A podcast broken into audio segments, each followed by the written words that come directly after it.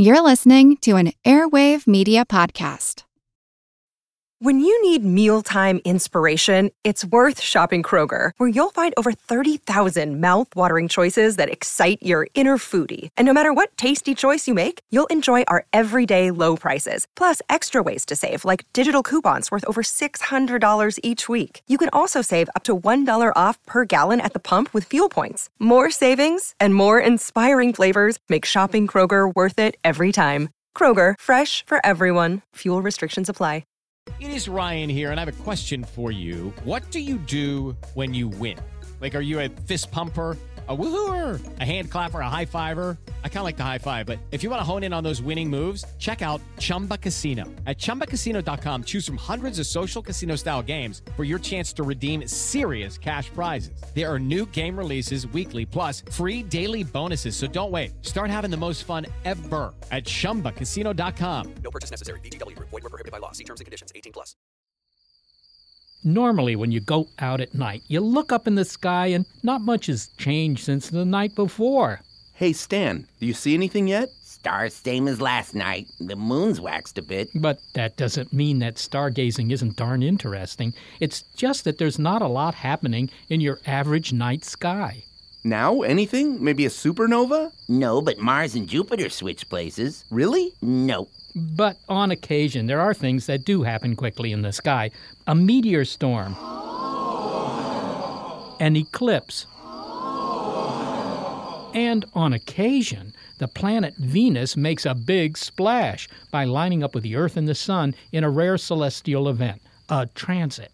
A transit of Venus. But this isn't just cosmic fireworks for your amusement. Almost half a millennium ago, some people realized that transits held the key to determining the size of the solar system. How many miles is it from the Earth to the Sun? Well, every school kid knows it's 93 million miles, but that's today. Where did that number come from?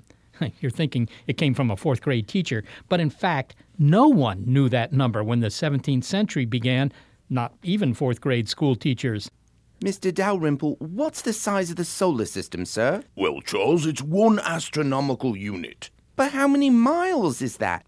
Okay, children, let's return to our lesson of the importance of meat pies to the Battle of Hastings. As they have in centuries past, the planets are once again aligning for the latest transit of Venus, the last in your lifetime. Well, perhaps this will actually be number 2 if you saw the transit in 2004. Funnily enough, they come in pairs. You wait for over 100 years and you never see Venus on the face of the Sun. But when you do, you get another one about 10 years later. It will take place June 5th or 6th, depending on which side of the date line you're on. And in this hour, a special Big Picture Science show in anticipation of the June transit of Venus, amongst the rarest of astronomical phenomena. I'm Seth Shostak. I'm Molly Bentley. Oh, here's the downtown local.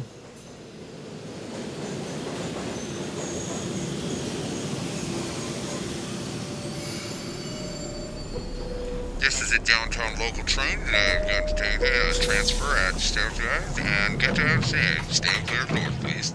Transit is just the movement of an object from one place to another. I mean, this subway picked us up at 42nd Street, and we'll be getting off at 14th.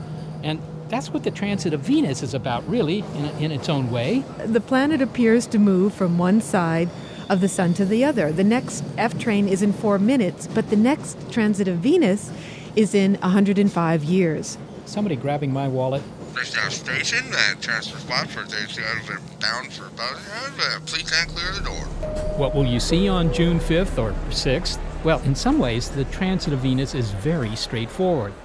Just looking at it, it's a black dot moving across the sun, but there is a huge amount of history behind it. Because there was a time when witnessing and measuring the transit was the ultimate prize in astronomy. Well, why would that be? Because ever since Copernicus, we knew what the solar system looked like. The sun in the middle and the planets going around it. I mean, you could make a drawing, but no one knew what the scale of that drawing was. And transits were seen as a way to determine that. And nations would come to invest great resources to send out expeditions in the 18th and the 19th century to all corners of our spherical globe to capture this astronomical prize. Okay, so this celestial event coming soon to an outdoor arena near you was once thought to hold the secret to a basic question in science. how big was the solar system? But there was a lot of downtime between transits. So got a pen? Got one. Okay. Transits occur in pairs separated by 8 years. Pairs of transits, 8 years apart. But those pairs are separated by more than a century, alternating between a gap of 121 years and then 105 years. So 121 years, then 105 years. So the next transit will be 105-year gap, 2117, 8 years later at 2125. Then there's going to be a 121-year gap, carry the one, the year 2246, and its pair 8 years later, 2254. I'll tie a string around my finger. Well, unless cryonics makes some significant technological leaps, your finger isn't going to make it to 2254, and neither are you. The current transit pairing includes one in 2004 when scientists observed it with an orbiting telescope, as they'll do again this year. I hope you'll all see the transit too, but you're not the first ones. There was a guy who beat you by 373 years. The first transit that was seen was in 1639. It was seen by a young man, 20-year-old, called Jeremiah Horrocks. I'm Nick Lomb, the author of the book Transit of Venus, 1631 to the Present. Jeremiah Horrocks was born in a rural part of England near Liverpool. Writer Peter Aughton's recent book is about this talented young man who would one day become the father of British astronomy. Well, Jeremiah Horrocks was a country boy born to a family of clockmakers. His father was a clockmaker and his grandfather before him. And because of the connection between clockmaking and time, sundials, for example, Jeremiah Horrocks learnt the basics of the sundial, the basics of the clocks and watches in his father's workshop and got to know quite a lot about astronomy. So what's the connection between time and astronomy? Well, the sky was seen as a giant example of clockwork, in fact. I mean, certainly the solar system. You know, the planets are going around in predictable ways as if the whole thing was geared. And, of course, about once a day, the stars rotate around the Earth, too. The sky was all about time, and Jeremiah Horrocks' true love was the night sky. I have done winding the clocks, Father. Prithee, may I go outside? See, by the mid-17th century, the astronomer Johannes Kepler had derived some simple equations that allowed us to make a pretty good map of the solar system. Kepler's laws enabled astronomers to work out exactly where every planet was at any evening or any time of the day, any time of the night. They could tell you exactly where Mercury was, exactly where Venus was, exactly where the Earth is. Well, we're sitting on it, so we all know that. Okay, so we had said that the Earth was one astronomical unit from the Sun, and we knew that, for example, Jupiter was 5 astronomical units from the Sun, but we just didn't know what an astronomical unit was. At that time, the people didn't know how far anything was away in the solar system. They didn't have an absolute distance in kilometers or miles or whatever else. I'm Jay Pasachoff, a professor of astronomy at Williams College in Williamstown, Massachusetts. But then along comes Jeremiah Horrocks, who was intrigued by this question of what an astronomical unit was, and he would spend his evenings measuring the positions of the planets with respect to the sun. Okay, well, maybe measuring the positions of the planets sounds kind of dull, but you have to recall that in the early 1600s, the only part of the cosmos that anyone paid attention to was our own solar system. I mean, it was our own backyard. The stars, yeah, we didn't really care very much about them. I mean, just like a resident of Manhattan for whom the universe ends at the Hudson River. What's on the other side of the river, you ask? You got Jersey, Boston's probably over there somewhere, and all the rest is pretty much artichoke farms. So Horrocks was measuring the positions of the planets. I mean, he'd witnessed Mercury go across the face of the sun, a transit of Mercury, but that planet is so tiny it's not really very useful for measuring the astronomical unit. But then there was our second planet from the sun, Venus. Kepler had predicted when that transit would occur, but he got it wrong. Jeremiah Horrocks, however, got it right. And he would be the first person in history to have seen the transit of Venus, or maybe not. Possibly some people who had been observing the sun and the sky for thousands of years might have noticed at sunset a black dot on the sun, but they would not have known what it was. They would have taken it as some kind of omen. Hello, the ancient Chinese, the Babylonians, Indians, Greeks, and Egyptians had all observed Venus. They knew something about it. They recorded its motions. But wait, all this staring at the sun. I mean, today we use special lenses. We have special fangled glasses. Did people know not to look directly at the sun back then? Well, of course they did. I mean, those that didn't suffered eye damage. Jeremiah knew to use smoked glass and other specialized instruments. Once he calculated there would be a transit of Venus, the second of a pair, he sent word to his friend William Crabtree. I guess today he just texts that message. Dearest William, prithee, I write thee with exciting tidings. Methinks I've made the most extraordinary finding, and thinketh that thou shalt be most interested to learn about a celestial phenomenon. Never mind. Well, maybe not. Anyway, about 400 years ago, Horrocks and Crabtree were members of a very exclusive club. So just two people observed a transit of Venus in 1639. Okay, so Jeremiah Horrocks turns his house into a kind of solar telescope. He puts a piece of cardboard in the window. They had windows back then? Not when I grew up. Okay, well, he had windows. He puts a piece of cardboard in the window. It has a tiny round hole in it. And at the other end of the room, he had a white sheet on which was projected the image of the sun through that pinhole lens. So he was inside a pinhole camera. Hey, kids, do attempt to try this at home. I repeat, try this at home. No need for a lens, just a piece of cardboard and a white sheet. On the sheet, he was seeing a bright, large image of the sun. And then they waited. And on that image, a black spot. And the black spot was the planet Venus moving across the surface of the sun. Like a dark freckle moving across someone's face. That's a really weird analogy. Well, it was weird. I mean, for the first time, a human is observing this alignment of the sun, the Earth, and the planet Venus. Far out weird, but a weirdness that this young man, who was still a teenager, knew was coming. The point about Horrocks was he worked out to his great delight that this event was going to take place, and he worked out exactly which day the event would happen. And when he did manage to see it, he tried to take a timing, find out exactly how long it took for the planet to cross the disk of the sun. This simple experiment held the key to measuring the distances in the solar system. Now, today, if we wanted to know how far Venus was from Earth, we just bounce a radar signal. Done. 25 million miles from Earth to Venus. Right, but back then determining that distance required quite a bit more ingenuity. Now, this is, of course, after the primitive attempts by the ancient Greeks to measure these distances and before astronomer Edmund Halley, who devised a much better scheme, which we'll come to later. You know, it's really extraordinary that Jeremiah Horrocks witnessed anything, given the fickleness of British weather. He had a brother called Johannes Horrocks, and he wrote to his brother, and his brother tried to observe the transit of Venus, but it was raining and overclouded, and he was unsuccessful. Okay, well, what did Jeremiah calculate exactly? Well, he measured the size of that dark dot the best he could. One thing he found out was that Venus was 4 times smaller than other astronomers had said, and he knew enough geometry to calculate the distance to the sun on the basis of the size of that dot. So that gave him the astronomical unit, and that solves the problem then? Yeah, well, except that he got it wrong.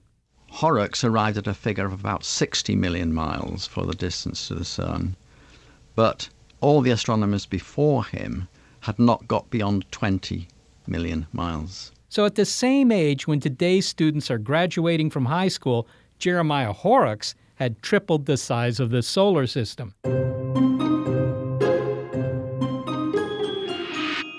Then what happened to Horrocks? Well, he died. He died young, sadly, not long after this transit. But there is an interesting postscript. The results of his transit observation were significant enough to publish, but they were published in Belgium. Now, this twisted the knickers of the Royal Society, Britain's numero uno scientific establishment. An Englishman, one of their own, was a scientific rock star, but in a foreign country.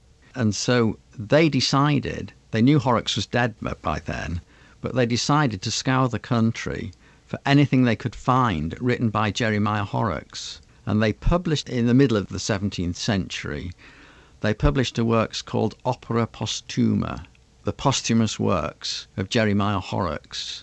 And they did a great job on that. And that's told us a lot about Horrocks that we would otherwise not have known. And because of that and significant other contributions to science, young Jeremiah Horrocks Born in rural England, the son of a clockmaker became known as the father of British astronomy.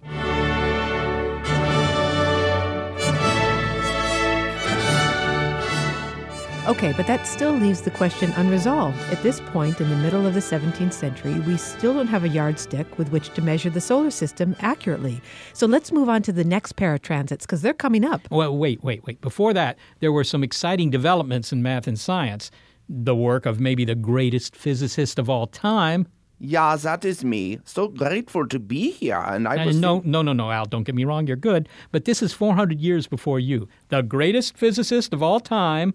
Indeed. Anyone have a protractor I can borrow? Isaac Newton, who figured out how the solar system works. All he had to do was suggest that any hunk of mass attracts other hunks of mass. And that's what draws me closer to this bucket of ice cream. Well, there is a gravitational attraction between you and that bucket of ice cream. It's there, but it's very weak, so it's very difficult to measure. But what draws objects toward each other? It's called gravity. And so with this simple idea, Newton could figure out where the moon was going to be on any given night because he could compute the orbits of these celestial bodies. So he showed that gravity is the force, the physical effect that rules the solar system. The sun pulling on all the planets, the earth pulling on the moon.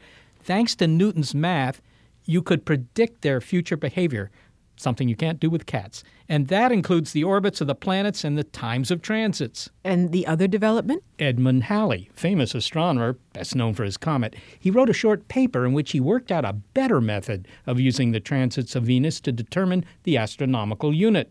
Andrea Wulf is an historian and author of Chasing Venus, the race to measure the heavens. Astronomers in the future should use that transit to measure the distance between Earth and Sun. But he knew that he's going to be dead then. So he was basically calling a future generation of astronomers to use the transit of Venus to calculate the size of the solar system. Halley's scheme put the emphasis on timing the transits rather than measuring the size of the dot of Venus. Simple enough, except that his plan would require looking at the transit from several places on the Earth. And to do that required an international scientific effort, something that had never been done before. Enter the heavy hitters. Man the halyards, feather the topsail, and say goodbye to ye old merry England. We're off to discover the Cook Islands. Coming up, the famous voyages of an English captain. It's mass transits from Big Picture Science. Lucky Land Casino, asking people, what's the weirdest place you've gotten lucky? Lucky? In line at the deli, I guess? Aha, in my dentist's office. More than once, actually. Do I have to say? Yes, you do. In the car, before my kids' PTA meeting. Really? Yes. Excuse me, what's the weirdest place you've gotten lucky? I never win and tell. Well, there you have it. You can get lucky anywhere, playing at LuckyLandSlots.com. Play for free right now. Are you feeling lucky? No purchase necessary. Void where prohibited by law. 18 plus. Terms and conditions apply. See website for details. What are your plans for June 5th or 6th, 2012? Well, you might be in a good spot to watch the transit of Venus, and we'll give you some tips for viewing that at the end of the program. But now we continue with why the transits have been not just exciting celestial events, but were once the key to unlocking one big question about the solar system, its size. Welcome back to Big Picture Science and our special Mass Transits on the June transit of Venus, a rare event that won't occur again until 2117.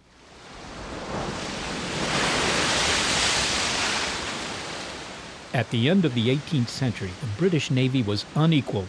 It was arguably the most powerful navy in the world. Scientific organizations, the Geographical Society, the Royal Society, sought to use the British Navy for their own purposes. And for its part, the Admiralty was happy to comply. When they weren't at war, they needed funding, and they needed something to do.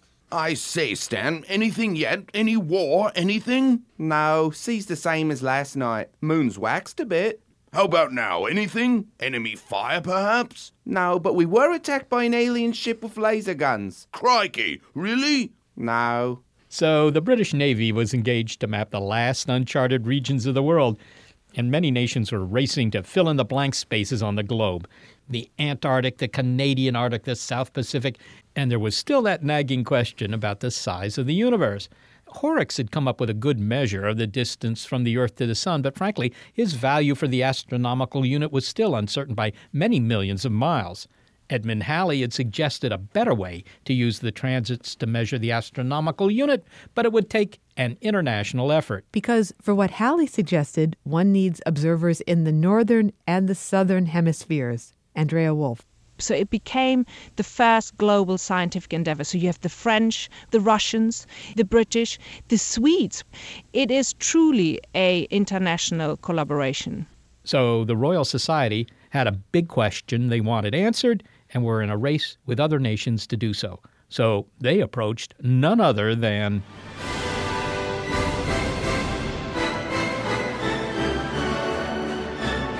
Captain Cook. Well, he wasn't even Captain Cook then until they gave him a ship. Call me James, or even Jim, because technically... And this guy, although he was very good at math and was a great cartographer, well, he wasn't trained in astronomy, so... Cook was also trained in astronomy because every naval officer was trained in astronomy because you needed astronomy for navigation.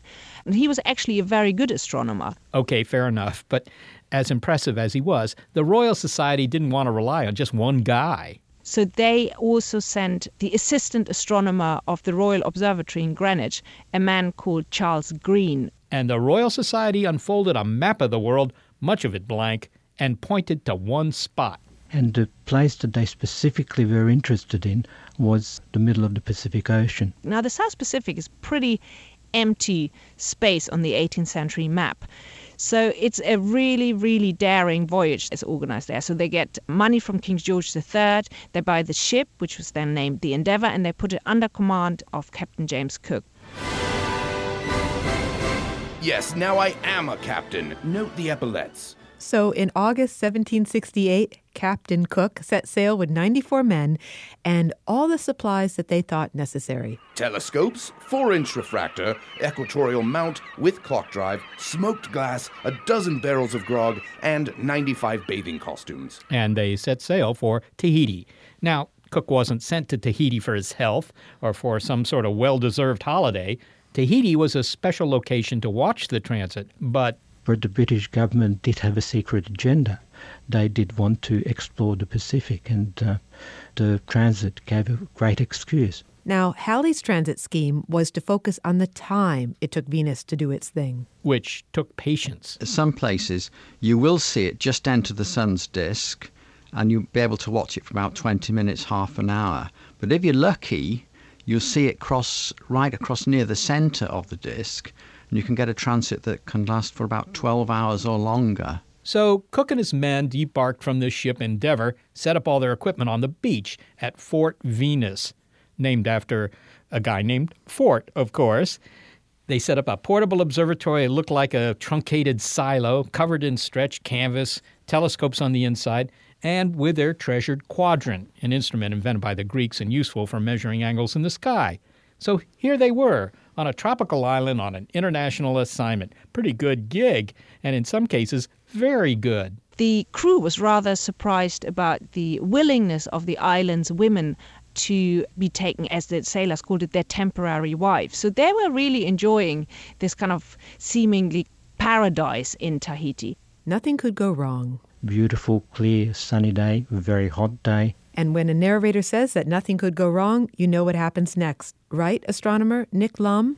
And there is, of course, the famous incident where the Tahitians managed to get into the guarded fort and take away the quadrant. And Cook and his astronomer, Charles Green, and they're both horrified. And they were like racing across the island trying to find it, and then found it completely dismantled. And the astronomer was rather shocked about that, but they kind of put it together and it was fine. So back to that beautiful day on Tahiti. Temperatures rising, everyone stationed at their telescopes. And what did they see? Well, Cook figured they would see the equivalent of a marble moving in front of a big searchlight or something like that if they had marbles and searchlights in 1769. Easy peasy. Except you can't see Venus during the day in the sky just before she enters the sun. So you can only see Venus the moment she enters the sun, when she becomes a black dot. So, but your eyes would tire very quickly. So they would kind of look, then like take their eyes away, look again. And it made it difficult to time it exactly. And the timing had to be pretty exact, according to Halley, at least within a few seconds, if the name of the game was to determine the distance to the sun. They need the times of the transit and the duration of the transit and the distance between the two tracks. Basically, because you see the distance on a different track in the northern hemisphere to the observer in the southern hemisphere. So there's this apparent shift, and that shift is called a parallax. How does parallax help you figure it out? Well, imagine looking at Venus against the sun from various places on the Earth. If you're up near the top of the Earth, you see Venus cross the sun at one place. If you're down near the bottom of the Earth, it's crossing at a different place. I mean, you can see this effect by using one eye to look at a lamp between you and the far wall, and then use the other eye, and you'll see the lamp moves back and forth. That's called parallax. Anyhow, it's just a bunch of high school geometry with the sun and the Earth and Venus being the various sides of the triangles, and they were trying to solve those triangles by measuring that timing of Venus crossing the sun. It sounds straightforward enough, or is it, astronomer Jay Pasachoff? When Venus went inside the sun, it turns out that there was something that seemed to elongate. It grew like saltwater taffy for about a minute, and then it popped with Venus a good bit inside the sun, so they couldn't time things as accurately at all. The crucial part was that there were all sorts of optical effects, and one of the most famous or infamous effects is the black drop. The black drop. It happens just when Venus moves into the sun or moves off on the other side. The images were compromised. Well, what causes it? Comes from the fact that the sun is just a big ball of gas and doesn't really have a sharp edge. We only perceive a pretty sharp edge, but really the sun is getting darker as you go near its edge because you're seeing very obliquely through the gas. It's called limb darkening. Like when you tan your arms, that's limb darkening too. No, it's not. That's appendage darkening. Limb darkening, well, that's what's responsible for the black drop effect. Just at the very extreme edge where the black drop occurs, the sun is going from basically something to nothing so abruptly that it interacts with the inherent blurring of the telescope. There were other optical effects confounding the measurements too, and so the timings of Cook and Green, who each did their own calculation, differed by a few seconds, which in astronomy is a lot. Yet... They calculate the distance between Earth and Sun to be between 93 million miles and 97 million miles. Today's value is just under 93 million miles, so pretty impressive. And their timings are excellent, probably better than anybody else managed in 1769. So the ship sails back to London to great fanfare. Because all the newspapers had written about it. This expedition to the South Sea totally fueled the public imagination. I mean, Cook came back as a hero. But another early death on this transit, too. The astronomer Green did not survive. There was just so many diseases there, especially malaria, and he died on board of the Endeavour and was buried at sea.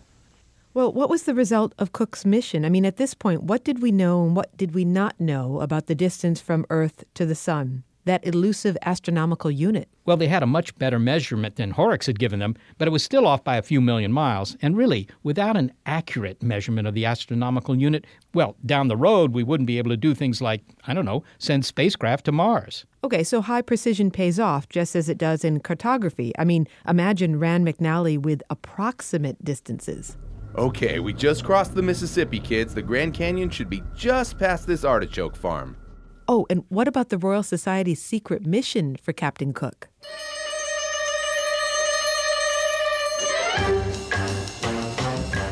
Cook also received some so-called secret instructions, whereby he was meant to go and look for the southern continent. He mapped New Zealand, and he decided to go home via the then unknown east coast of Australia. So, all in all, a successful trip. The mapping of the Pacific from Australia to Hawaii to Alaska, the timings of the transit. But it was successful not just for the numbers they came up with. It's pretty extraordinary that they came up with a value for the distance between Earth and Sun. But I think what is much more important is that this is this kind of global scientific collaboration, and that really the foundations of modern science, how we understand it today, they were laid in the transit decade. And the expeditions would continue. The questions of just how long it took Venus to cross the sun and the size of the solar system would have to wait. The British Empire would have plenty of time to expand into the South Pacific and Africa and India as scientists bided their time another 120 years for the next pair of transits. Okay, even though Cook and his Endeavour team came up with pretty good numbers, the error bar for the astronomical unit, the distance from the Earth to the Sun, was still many millions of miles. But the big change now, coming up on the next pair of transits, 1874 and 1882, technology.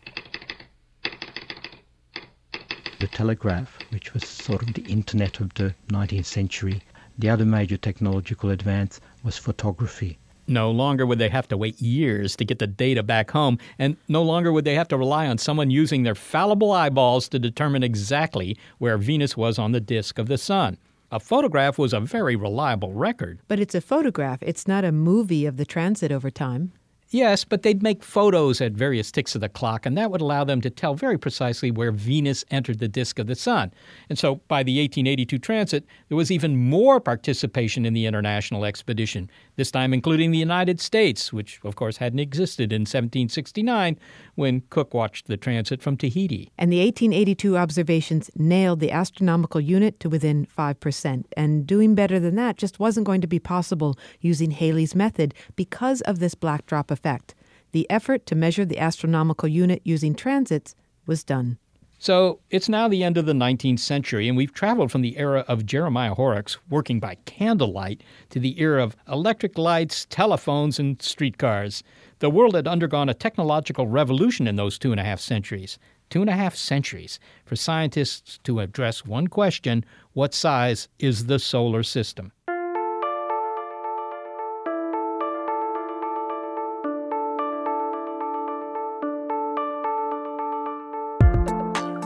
By the 20th century, other methods arose for measuring the astronomical unit, and today, well, we simply use radar. Horrocks measured the distance from the Earth to the Sun as 60 million miles.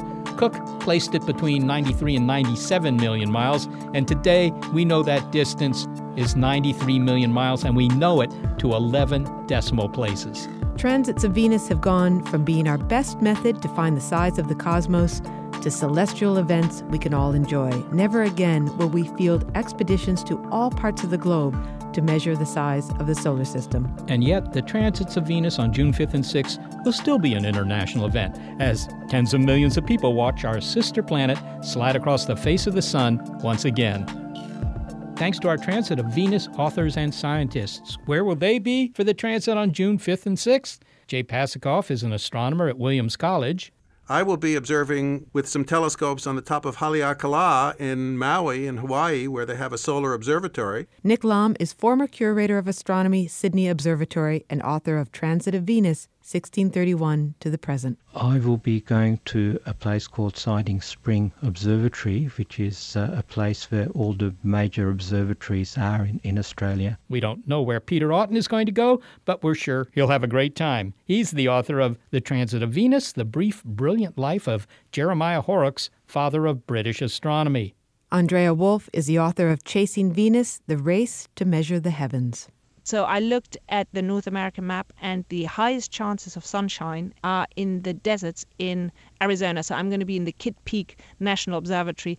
Coming up, the transit of Venus history ends here, but the action doesn't. Find out how to best observe the transit, what these crossings mean in the hunt for Earth-like worlds, and whether there could be life in the Venusian clouds. It's a special episode of Big Picture Science, Mass Transits.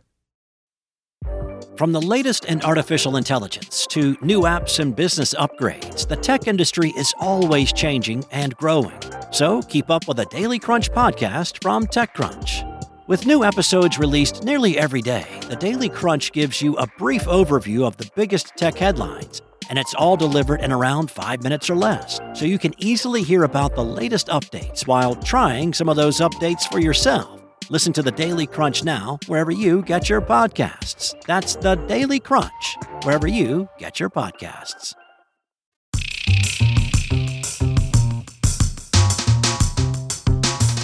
Welcome back to Big Picture Science and Mass Transits, a special episode in anticipation of the June transit of Venus. We've heard about the historical race to observe and measure transits, and how it was hoped that doing so would permit us to finally determine the size of the solar system, which it did. But the story doesn't end there, because transits of our sister planet keep teaching us new things. For instance, during a transit, some of the light from the sun passes through the Venusian atmosphere, and astronomers can analyze that light and learn something about our sister planet's air supply. Now, why would that interest them, the atmosphere on Venus? Well, we want to know the atmospheres of any planet that we find. In particular, if you were to find oxygen in somebody's atmosphere, that would be a good clue that there was life down on the surface. Not the case for Venus. So this June transit of Venus will be a spectacular event. It'll be fun to watch, but it will also help scientists today understand more about Venus. Yes, indeed it could. Stand clear of the closing doors, please.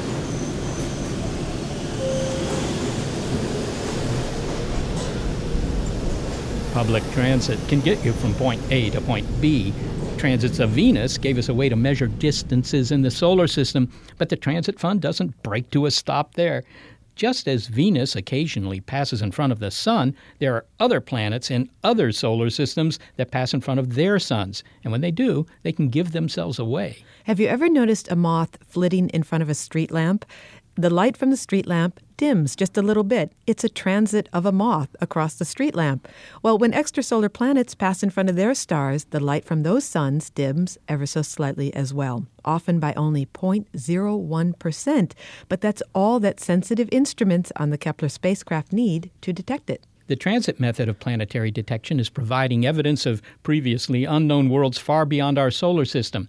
But Kepler's mission is bigger than that. It's tasked with finding Earth-like planets, worlds where there's hope for life. While transits of Venus are rare events, typically only occurring twice a century, for NASA engineer John Jenkins of the Kepler spacecraft mission, observing transits is just part of the job, the fun part. Every day, in fact, probably every hour, there's a transit going on in the field of view around one of the stars that Kepler is observing.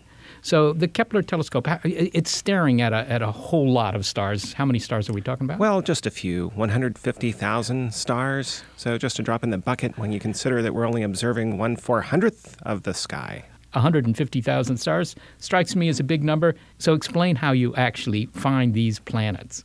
Well, it's very simple. In fact, you'll be able to do this yourself on June 5th. What we do is we watch the stars very carefully to measure the brightnesses of these stars, watching for instances when a planet in its orbit flies between us and the star, casting its shadow in our direction. And so we monitor the brightness of the star, looking for the telltale dips that repeat like clockwork over and over again, indicating that there might be a planet orbiting that star. But that assumes that these planets actually do pass in front of their home stars occasionally, and that might not be the case. Even if the planets are there, if the orientation of the planetary system there is not such that you would see the shadow of this planet. It sounds like a fairly improbable event. Well, that's absolutely correct, Seth. And in fact, even though we're in nearly the same plane as Venus in Earth's orbit, we don't always see Venus cross the disk of the sun. It's a rare event. So we're talking about precise alignments of the orbits of these planets around these stars in order to permit us to see the transit of these planets. And in fact, that's why we're observing so many stars in the first place. Okay. Now, Kepler has been up there for, 3 years? That's right. 3 years. So it's already found how many planetary candidates? I mean, it's found a lot of dips in the brightness of these 150,000 stars.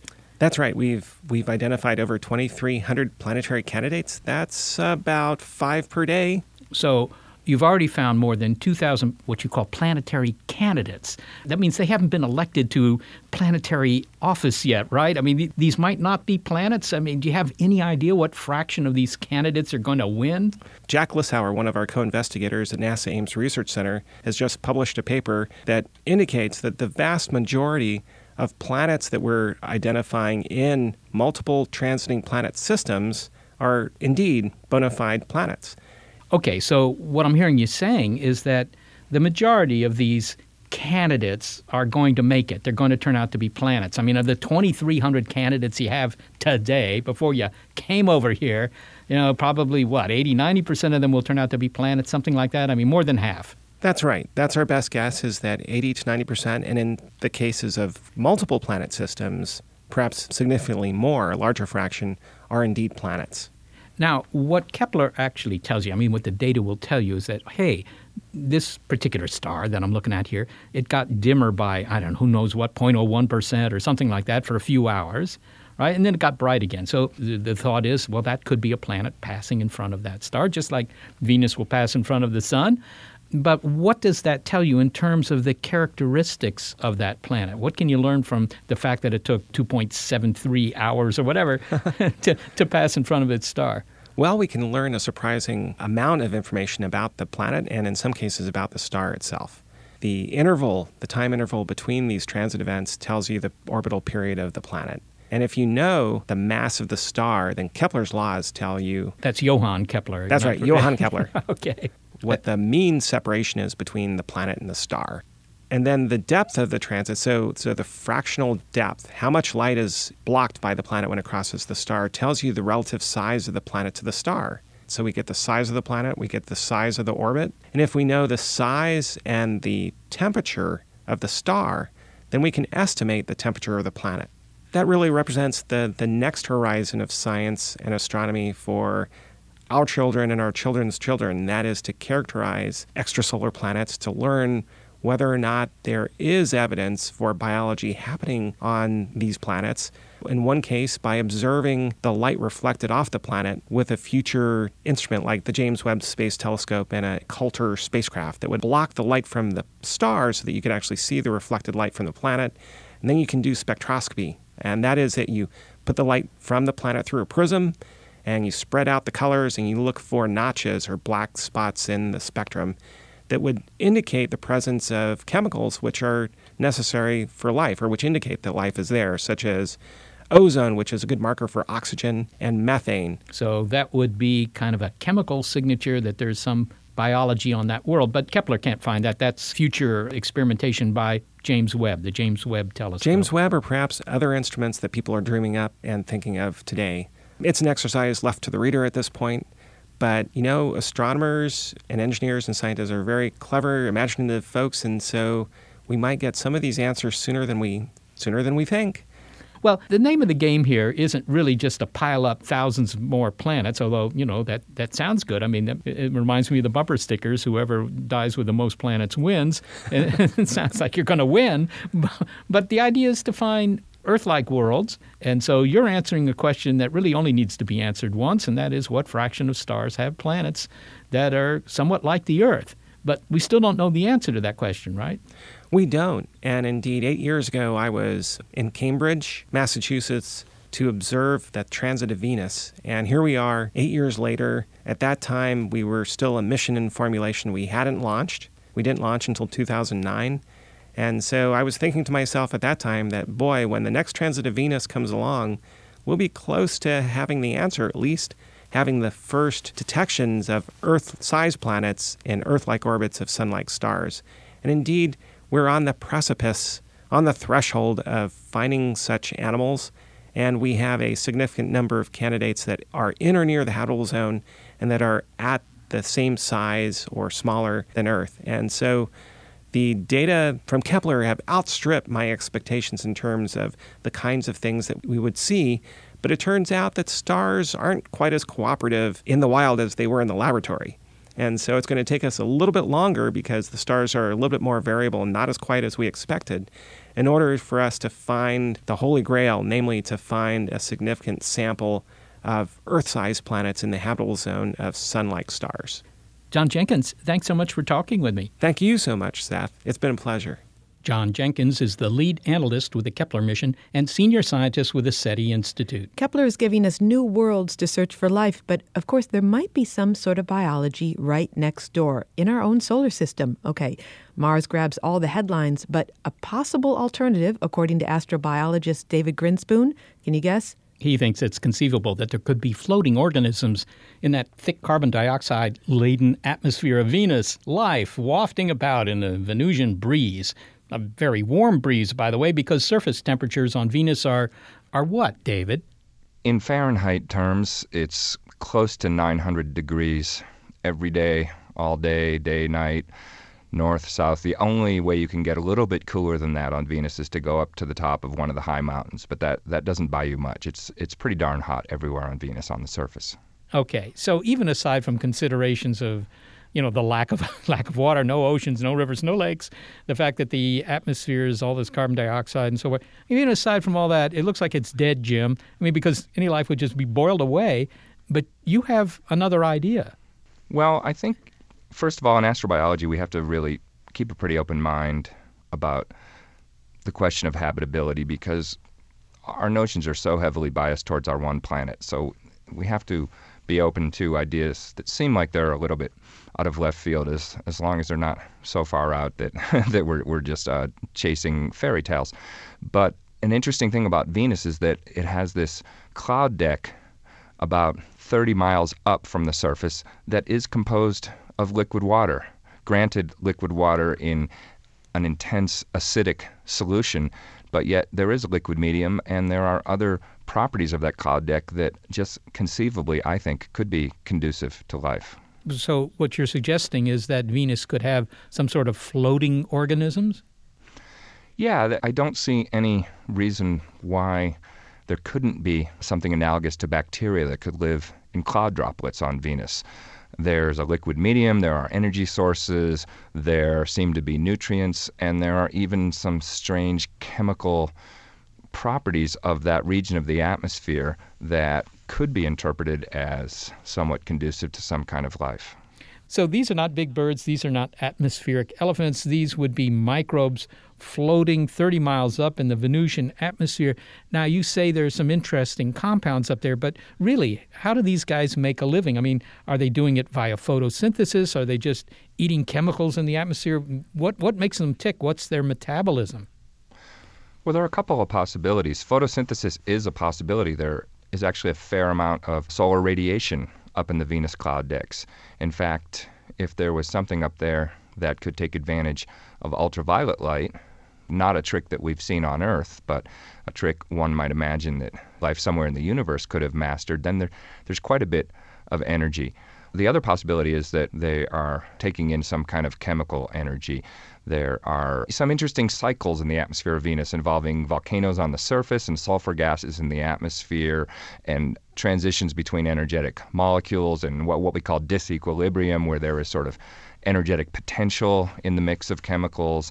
And those are the kinds of things on Earth that life takes advantage of. And if you don't look for the same specific metabolism that we have on Earth, but look for that general property of a chemical cycle that could be exploited by organisms, then you actually can come up with some examples on Venus of juicy chemicals that you can imagine could be eaten and digested and used to extract energy by organisms. Well, as long as we're talking about the theoretical possibility of life there, I'll ask you to speculate a little bit farther.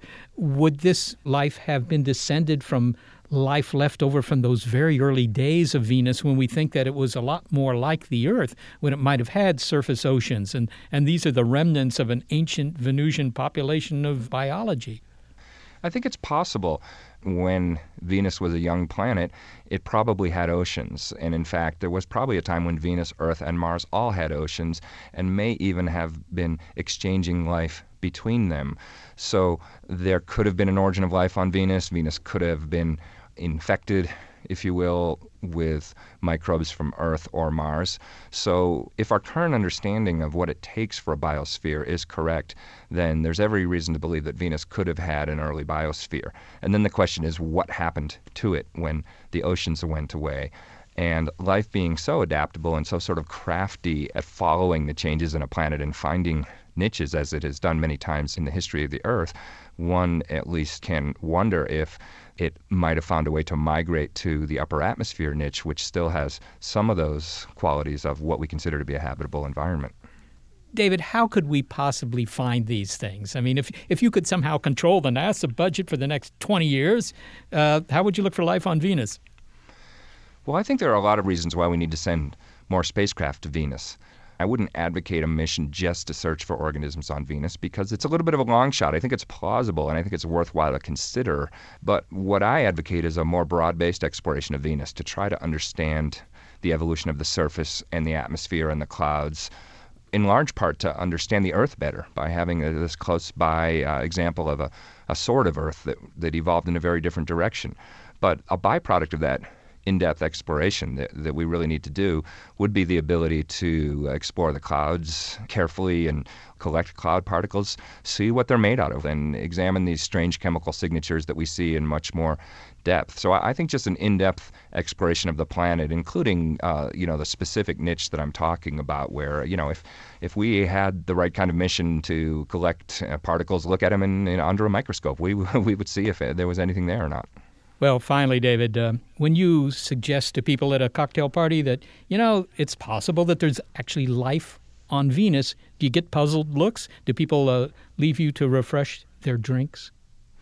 Well, it's funny. There are a lot of people in this world to whom the notion of life on other worlds, in particular life on Venus, is not that alien. They saw it in a movie once. They're completely comfortable with the idea. It's more my colleagues who have the sort of natural conservatism that science needs. As Carl Sagan loved to say, extraordinary ideas require extraordinary evidence. So if anything, depending on who's at this cocktail party, people might shrug or chuckle. But I think it's my scientific colleagues who are probably the most skeptical, as they should be, about an idea like this. I have to say, I remember a very, very old and very bad science fiction film called Zontar, Thing from Venus. But he wasn't microbial, and he didn't live 30 miles up, so... Well, David Grinspoon, thank you so much for talking with me. Oh, thanks a lot. It's been fun. David Grinspoon is curator of astrobiology at the Denver Museum of Nature and Science. So, Seth, for those of us who want to see the transit of Venus, how do we know if it's coming to an outdoor theater near us? Well, if you're in North America or you're in the Middle East, you'll be able to see it. Parts of Africa, parts of South America will too, but only for brief periods of time. Look in your local papers.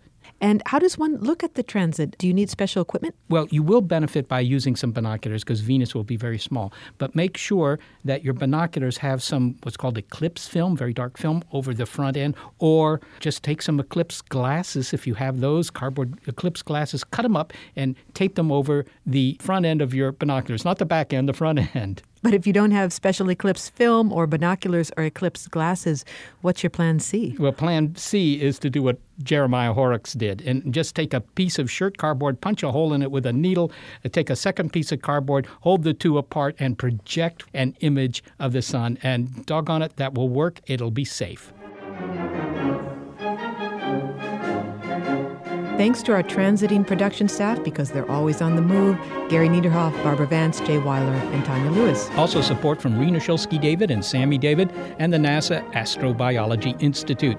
Big Picture Science is produced at the SETI Institute, and a big thanks also to our listeners. Your ears have been attuned to a special episode of Big Picture Science, Mass Transits, in anticipation of the transit of Venus, June 5th or 6th, depending on where you live.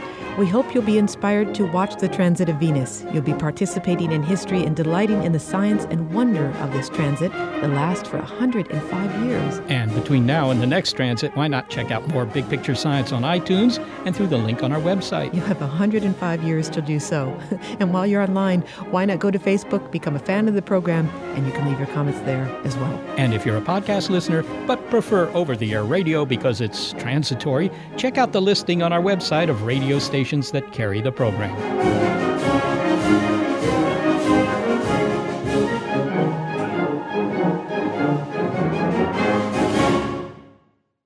Lucky Land Casino, asking people, what's the weirdest place you've gotten lucky? Lucky? In line at the deli, I guess? Aha, in my dentist's office. More than once, actually. Do I have to say? Yes, you do. In the car, before my kids' PTA meeting. Really? Yes. Excuse me, what's the weirdest place you've gotten lucky? I never win and tell. Well, there you have it. You can get lucky anywhere, playing at LuckyLandSlots.com. Play for free right now. Are you feeling lucky? No purchase necessary. Void where prohibited by law. 18+. Terms and conditions apply. See website for details. Get ready to geek out. The Wired Science podcast explores all the latest and greatest in science. Everything from strange diseases and biological breakthroughs to interesting tech and mysteries in outer space. Listen to Wired Science today wherever you get your podcasts. That's Wired Science wherever you get your podcasts.